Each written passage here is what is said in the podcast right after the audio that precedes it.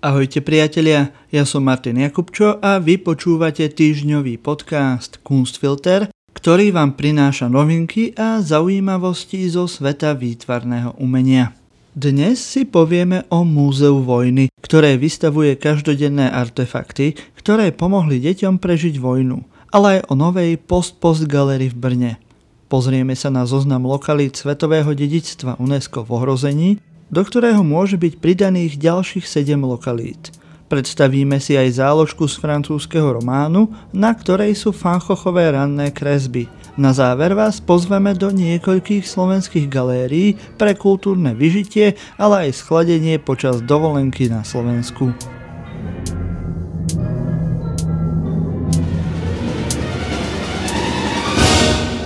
7 rokov potom, čo Benátkam prvýkrát hrozilo zaradenie do zoznamu svetového dedictva v ohrození, bude táto otázka opäť otvorená výborom pre svetové dedictvo v čínskom Fuzhou 16. až 31. júla. V návrhu na zaradenie na zoznam sa okrem iného píše, že pokračujúci zničujúci vplyv ľudských zásahov v kombinácii so zmenou podnebia bude mať za následok nezvratné zmeny. Riešeniu týchto dlhotrvajúcich problémov bráni chýbajúca celková vízia a nízka účinnosť integrovaného koordinovaného riadenia. Na zaradenie do zoznamu sa odporúča okrem Benátok aj 6 ďalších miest. V prípade údolia Katmandu v Nepále UNESCO tvrdí, že proces obnovy zostáva neadekvátny na riešenie následkov zemetrasenia z roku 2015 centre Budapešti a na brehu Dunaja sa UNESCO obáva, že mestskú štruktúru poškodzuje nesympatický a neplánovaný moderný vývoj a najmä toho, že Budínsky hrad sa prestavuje spôsobom, ktorý spochybňuje autenticitu a integritu. Údajne s cieľom posilniť jeho národnú identitu. Neolitickú pamiatku Stonehenge v Anglicku ohrozuje možná výstavba tunela pod pamiatkou. Dlhý tunel, ktorý by minimalizoval dopad na Stonehenge, britské úrady odmietajú ako príliš nákladný prírodná rezervácia v Arli Pendiari, rozprestierajúca sa na území Beninu, Burkini Faso a Nigeru, je ohrozená ozbrojenými teroristickými skupinami, pytliactvom, nelegálnou pastvou a ryžovaním zlata. Nekontrolovaný turistický rozvoj na oboch stranách hranice zasa ničí región Ohrid, rozdelený medzi Albánsko a Severné Macedónsko, ktorý bol v roku 1980, keď dostal štatút svetového dedičstva, výnimočný pre zachovalé staré mestá Ohrid a Struga. Globálne klimatické zmeny najviac ohrozujú aj veľkú koralovú bariéru, ktorej výhľad podľa správy UNESCO klesol zo zlého na veľmi zlý. V súčasnosti je na zozname ohrozených miest UNESCO 53 položiek, z toho len 4 sa nachádzajú v západnej Európe. Navrhované pridanie ďalších štyroch lokalít v Európe je možno ukazovateľom toho, že UNESCO reaguje na stiažnosti, že je príliš podriadené vplyvnejším členským štátom, z ktorých mnohé považujú zápis na zoznam za dehonestáciu. Je pravdou, že talianská vláda intervenovala už v roku 2016, aby zabránila zaradeniu Benátok do zoznamu a je možné, že sa o to pokúsi aj tentokrát. Daria Rybalčenko mala iba 16 rokov, keď prišiel konflikt v roku 2014. V to leto si kúpila kópiu francúzského dobrodružného románu Grofa Monte Cristo od Alexandra Duma. Spomína si, ako ju čítala jeden večer, keď jej babku zobudil zvuk ostreľovania. Rybalčenko v lete prečítala ďalšie knihy, avšak ranné obdobie konfliktu na východe Ukrajiny sa jej nerozlučne spája s grofom Monte Cristo. O 7 rokov neskôr Rybalčenko darovala knihu Múzeu detstva vo vojne organizácii so sídlom v Bosne a Hercegovine, ktorá otvorila hostovskú výstavu v Kievskom múzeu histórie. Múzeum zhromaždilo viac ako 4000 predmetov z celého sveta. Zbierka obsahuje predmety z nedávnych vojen v Afganistane, Iraku, Sýrii a Eritreji a dokonca aj z druhej svetovej vojny.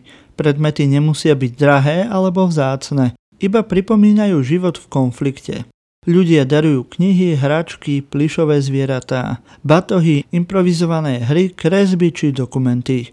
Výstava v Kieve predstavuje výber zo stoviek predmetov darovaných jednotlivcami, ktorí boli pred 7 rokmi počas konfliktu na Ukrajine deťmi. Zahrňa napríklad nadrozmerného plišového medveďa, ktorého matka dala synovi potom, čo ho granát pripravil o dva prsty, či lístok na vlak, ktorý dievča použilo na opustenie mesta na východe Ukrajiny potom, čo ho obsadili proruskí militanti.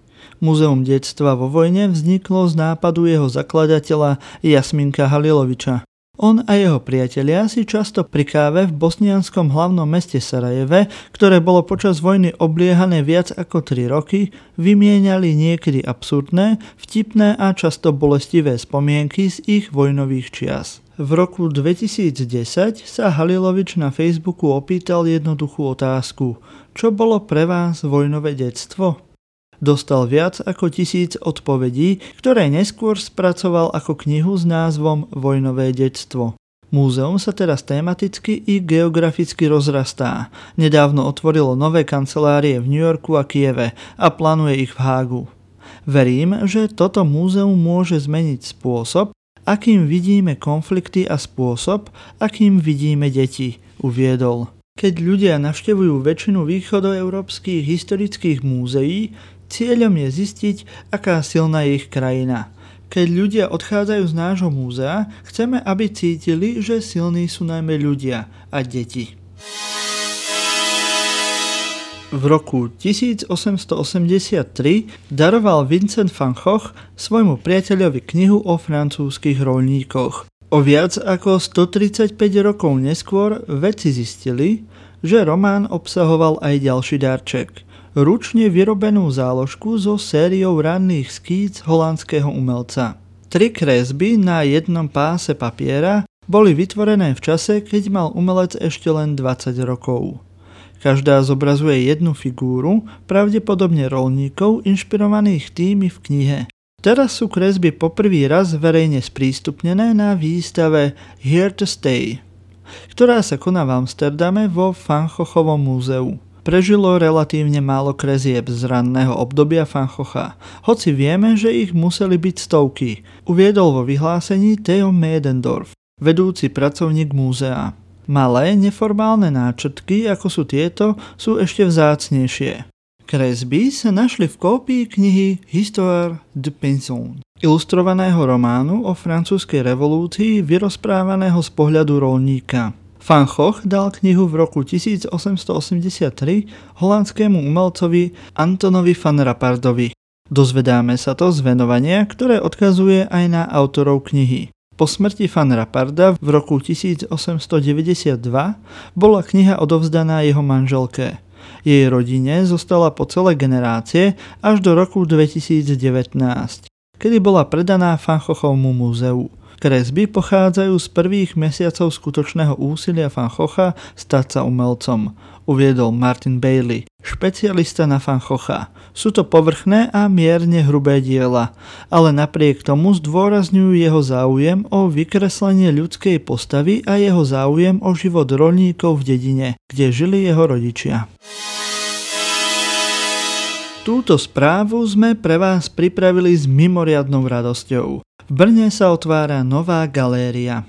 Nie je to žiaden honosný priestor s mramorovou dlážbou a vysokými stropmi, ale je to miesto, kde bude umenie žiť aj vtedy, keď nám pandémia možno zase všetko zavrie. Post-Post Gallery v Brne je nezávislý priestor prezentácie súčasného umenia umiestnený vo vitríne podchodu kaviarne Spolek.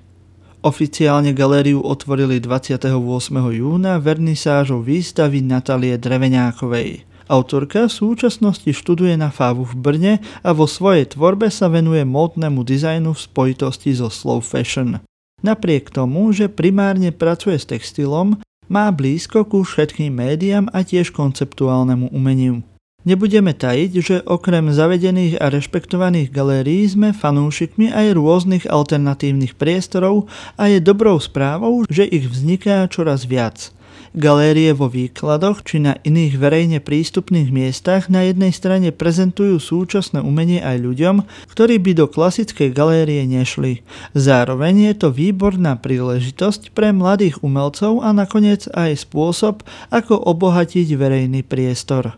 Novej galérii Post Post budeme držať palce a ešte dodáme, že výstavu Natálie Dreveniákovej môžete vidieť v Post Post galérii na ulici Orly 22 v Brne do konca júla tohto roku. Odborníci aj politici nám už týždne kladú na srdce, aby sme dovolenkovali doma na Slovensku. My vám do toho rozprávať nebudeme, ale ak sa rozhodnete, že v lete budete predsa len radšej na rodnej hrude, máme pre vás zo pár tipov. Interiéry galérií sú v lete príjemne chladné, takže veľmi jednoducho spojíte túžbu po schladení sa s kultúrnym zážitkom. Výstavné plány vybraných galérií nám sľubujú, že sa bude na čo pozerať a nebude ani núdza o sprievodné aktivity. V Slovenskej národnej galérii práve prebiehajú výstavy Akcia Z, 7x7 a Avaciu Labyrint Erika Bindera. Vo všetkých pracoviskách SNG, ktoré sú po celom Slovensku, sú počas leta naplánované programy od koncertov cez kurzy, letné tábory pre deti až po prednášky. V Trnavskej galérii Jana Koniarka od 6. júla do 30. júla budú tvorivé aktivity pre deti a mládež s názvom Leto v galérii s vytvarníkmi a pedagógmi Mirom Trubačom a Tomášom Beňadikom. Od polovice júla bude sprístupnená aj nová výstava Talking Hands, hovoriace ruky. Ide o kurátorský projekt Michala Stolárika, ktorý sa zaoberá motívom rúk a gestom v súčasnom umení.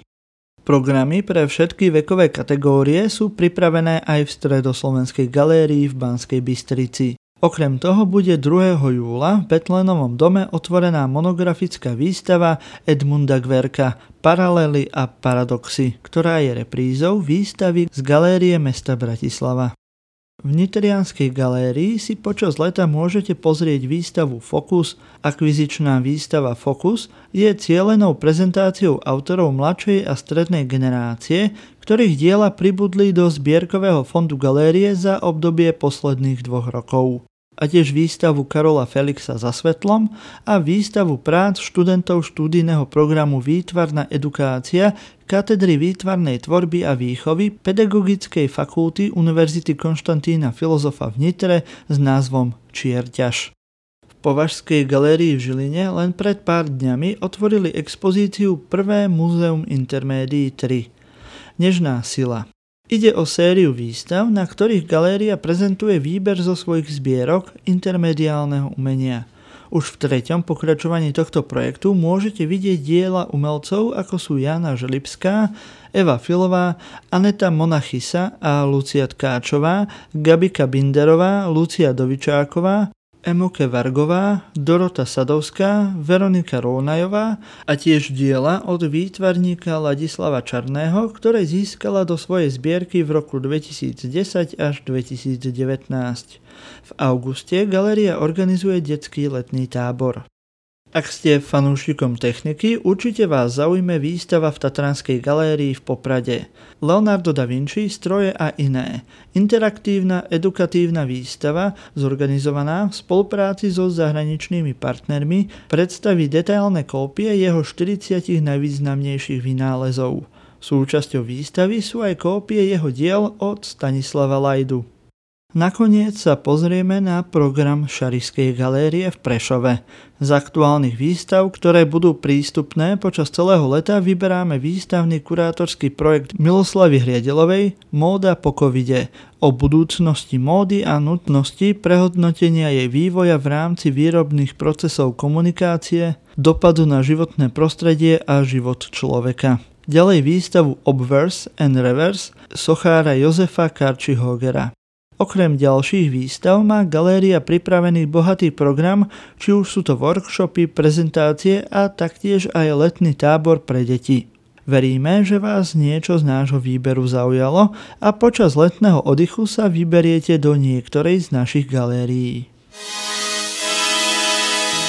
Pokiaľ ste tak ešte neurobili, môžete si vypočuť taktiež aj náš formát pobásnenie, kde sa snažíme predstaviť tvorbu súčasných mladých poetiek a básnikov.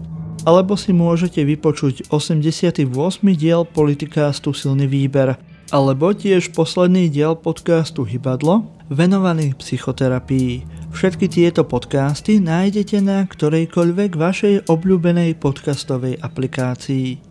Budeme radi, ak nám zanecháte hodnotenie na Apple Podcastoch alebo budete sledovať náš Instagram. Prípadne, ak si dáte do sledovania Facebookovú stránku Silný výber.